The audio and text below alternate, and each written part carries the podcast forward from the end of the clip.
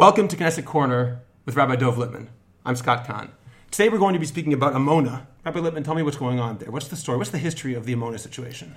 So I think the way you asked the question is actually the most important factor to focus on because uh, it's a very emotional issue. Obviously, you're talking about Jews being asked to leave their homes, so it's very easy to distort the facts and just let the emotions pour out. And I don't know of any Jew living in Israel who's happy about the idea of asking any Jew to leave their homes. Happy about it. Meaning some people feel it's necessary, but no one's happy about it. There's a lot of emotions involved, and you start seeing calls of, we're going to fight, there's going to be a war, we're going to protect, you know, Jews don't send Jews out of their homes, and so much emotion is built into it without understanding the facts. What are the facts? These families, who are, I'm sure, wonderful, wonderful people, they set up these caravans. It's not homes, it's not established homes, uh, in a place where they knew that the state had already ruled that it was forbidden to be there. Why was it forbidden? Uh, it's owned by Palestinians, and there's, there's there's facts on the ground, and and again, our emotions can say, but we don't want to hear that. Uh, we're not happy about the fact that Palestinians own land in Israel. People can express that, but there, there's a law, and we we are governed by laws in this country, and the fact that they were ever led to believe that they could stay there is the tragedy here. Meaning, there are leaders in the more extreme right in Israel who led them to believe everything's going to be okay. Settle yourselves there and things will be okay. Instead of looking them in the eye and telling them, you won't be able to stay here according to the laws. So these people, and I really feel bad for them, were misled. They thought this is where we can establish our homes. And then the controversy went back and forth in the courts, out of the courts they're living these lives without knowing what their future is going to be instead of people just telling them this is not a place where you'll be able to settle and live. Well, isn't it more than just being misled? Weren't they actually given $2 million or something of that sort by the construction ministry? So there's a lot of back and forth about exactly how, how much the government was involved in actually bringing them uh, to be there. There's no doubt that a lot of the settlements were done with government support, with government encouraging. Let's remember, going back to Gush Katif in Gaza, that was done with the government deciding to do so. But here we are in a situation where we're just weeks uh, away from an order from the court that they have to be out of there, and everything's still up in the air and everything's still unsettled. And that, from my perspective, is the worst thing that we could do. We have to be able to look at people and tell them, this is a situation, here's what the laws say, but, now we get to the most important part. If we do, for any reason, have to ask people to leave their homes, it should be done with a plan in place that they have a place that they know they're going to. They can keep their community together, even if it's uh, uh, 500 meters away. They know that they're staying together. They know that the government will help them. We should never, ever reach a point where people are asked to leave their homes and they have no place to go to. And then you have the desperation and you have the uproar that you're going to have when people. Uh, and by the way, going back to Gaza in 2005, we won't open up the issue now of right or wrong to leave. But how are the people who are asked to leave their homes not treated as heroes? And how do they not have palaces waiting for them uh, when they're going to leave their? You're asking them to sacrifice their homes for the state of Israel. Treat them uh, as people who are making that kind of sacrifice. So bringing it to Amona, let's treat these people like human beings and dignified people, and make sure that when the moment comes when they do have to leave, that they do have a secure place to go to. Is there any plan whatsoever for where they're going to go when they are evacuated? If No. they are evacuated? Nothing, nothing. It's sort of, uh, I mean, you hear the government saying, oh, we're just going to pick the caravans up and move them uh, a few hundred meters. And then the government says, the, the attorney general says, that's not allowed. And, and think about the situation for a moment.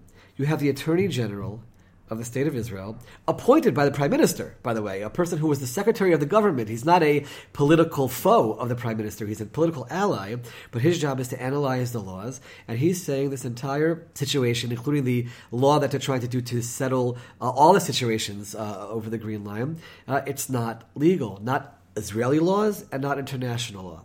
So we have a government now which frankly, just for political points, and people out there don't even know what's really happening, uh, are doing something which we know is going to be rejected by the courts. We know it. It's, it violates Israeli law and it violates international law. So how are we moving forward with a situation where we know that's going to be the end result? And this is sadly where politics gets in the way, where people want to show. For example, uh, the Likud Central Committee is, is more right wing. So they want to show, oh, look how right wing we are. Oh, the horrible courts shot down our wonderful law or shot down our, our plan for Amona.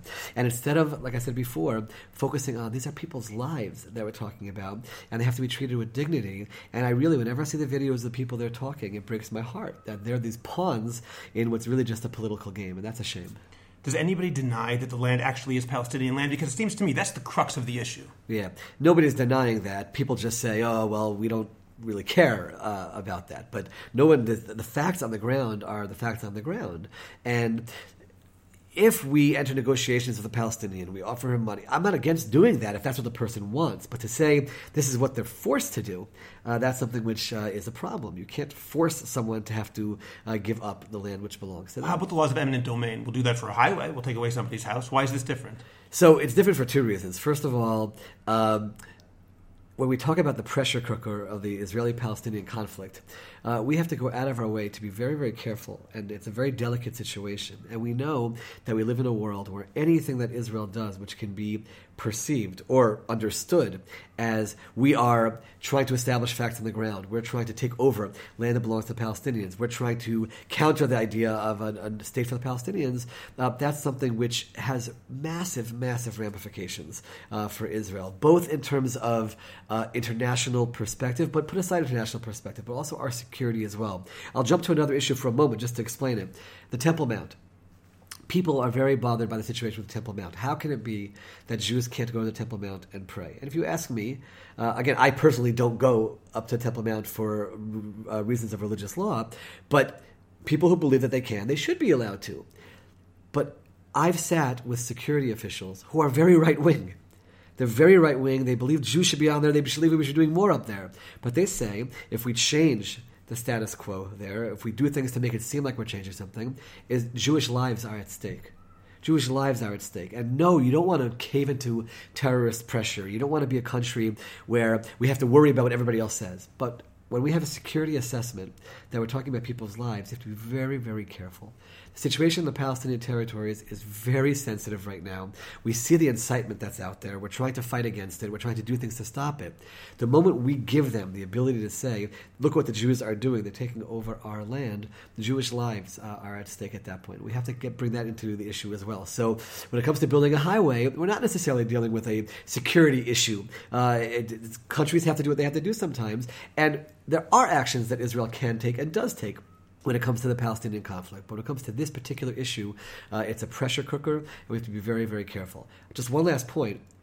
My own party, our perspective, uh, just for a moment on the territories, is that we should be outright saying we're not going to be building outside the major settlement blocks. We are not going to build anymore. Again, people who live there will get their needs, they'll have security, they'll have the roads that they need, etc. But we're not building more. And in doing so, we will allow ourselves to build as much as we want in the settlement in the blocks. settlement blocks. Right, in Gush Etzion, in Ma'ale Adumim, in Ariel, and in Jerusalem.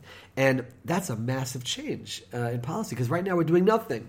We're, we're, we're playing this game of, on the one hand, uh, we don't want to say we're not going to build, on the other hand, we're not building, and nothing's really happening. And we really believe that we should be building as much as we want to in Gush Etzion, in Ma'ale Adumim, in Yerushalayim, in Jerusalem, our capital. And we're not doing that because we're sort of in no man's land. So sometimes taking a firm stance, even if it might not be what the extreme right would want to hear, can actually build uh, in the settlements instead of hurting the settlements. And that's a, something which we believe firmly. So all of this is sort of mixed together. We have to get politics out of the way and start doing what's best uh, for Israel. And unfortunately, we're not in that place with the current government. One last question about this topic.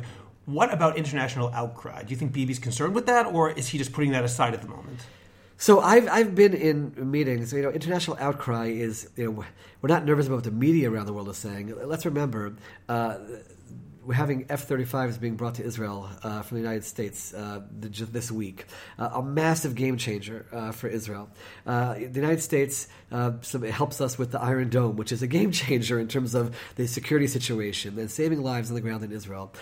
it's not a question of I care what they think. It's a question of there are some real needs that Israel has, which are dependent on some of these very uh, difficult uh, situations and relationships. So uh, we have to be very, very careful. So, yes, the prime minister is very aware of the situation. He's very aware of the benefits uh, that we get from uh, our allies and from some of these relationships, and he's not going to try to do something to really rock that that's part of why they announced that this whole situation with redoing things in the settlements will wait until after January 20th. When we have a new president, we'll be able to analyze exactly what the situation is. He's not saying, by the way, at that point we'll do whatever we want to do. No one's saying that. We'll analyze the situation. We'll see. Well, what some people are probably is saying that. They are saying that, but, but, but the prime minister is not he's aware. We have to see. There's a new Secretary of State that has is a complete open book on these issues, and we have to be careful. Not again what the international outcry is, but ruining or hurting some of these relationships, which, which are strategic interests for Israel.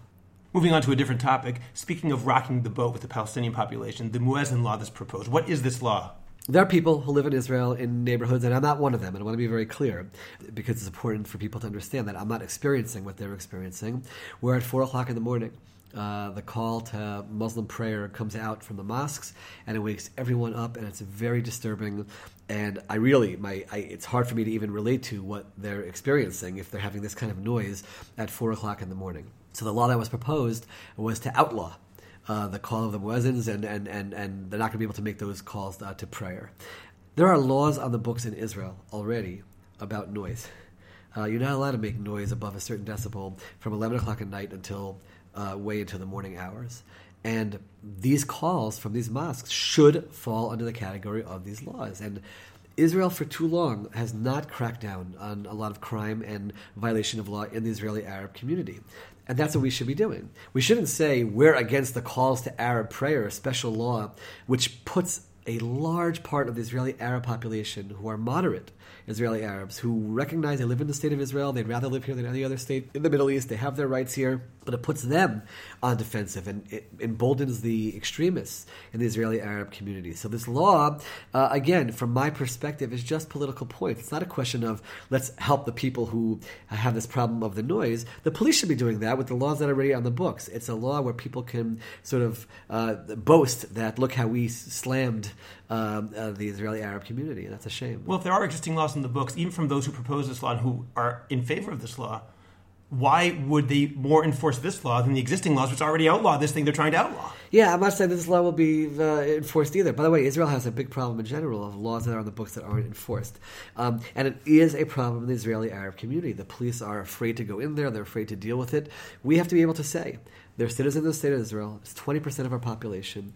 They have to be upstanding citizens who keep the law, and we have to demand that of them. But uh, when a law like this, I've heard from uh, friends of mine who I've made in the Israeli Arab community who said, "Get this law is just hurting our cause. We're trying to raise the moderate voices in the Israeli Arab community, and now you're just emboldening the the extremists, and you're quieting us, and you're also pushing us away uh, by a law which is specifically targeted here." By the way, the ultra orthodox parties were nervous uh, when this law came up because they uh, have before the Shabbat, before the Sabbath, they have calls, uh, sirens go off, and there's loud music that plays, and they were nervous that maybe that would be somehow included. The prime minister, by the way, has implied that it might be included uh, in this law because the prime minister realizes the debacle that comes from focusing specifically on the Muslim community, and the ultra orthodox popula- uh, parties will not support this law if it includes uh, their calls uh, before Shabbat. I have wondered if the Supreme Court, and I'm not a lawyer, but I wonder if the Supreme Court would even uphold such a law if it only targeted Muslims and didn't also target the pre Shabbos siren. Yeah, it's a good. I mean, there's no doubt that there'll be a suit immediately to the Supreme Court, and we'll see uh, what happens with that. But I, I want to make the point very clear.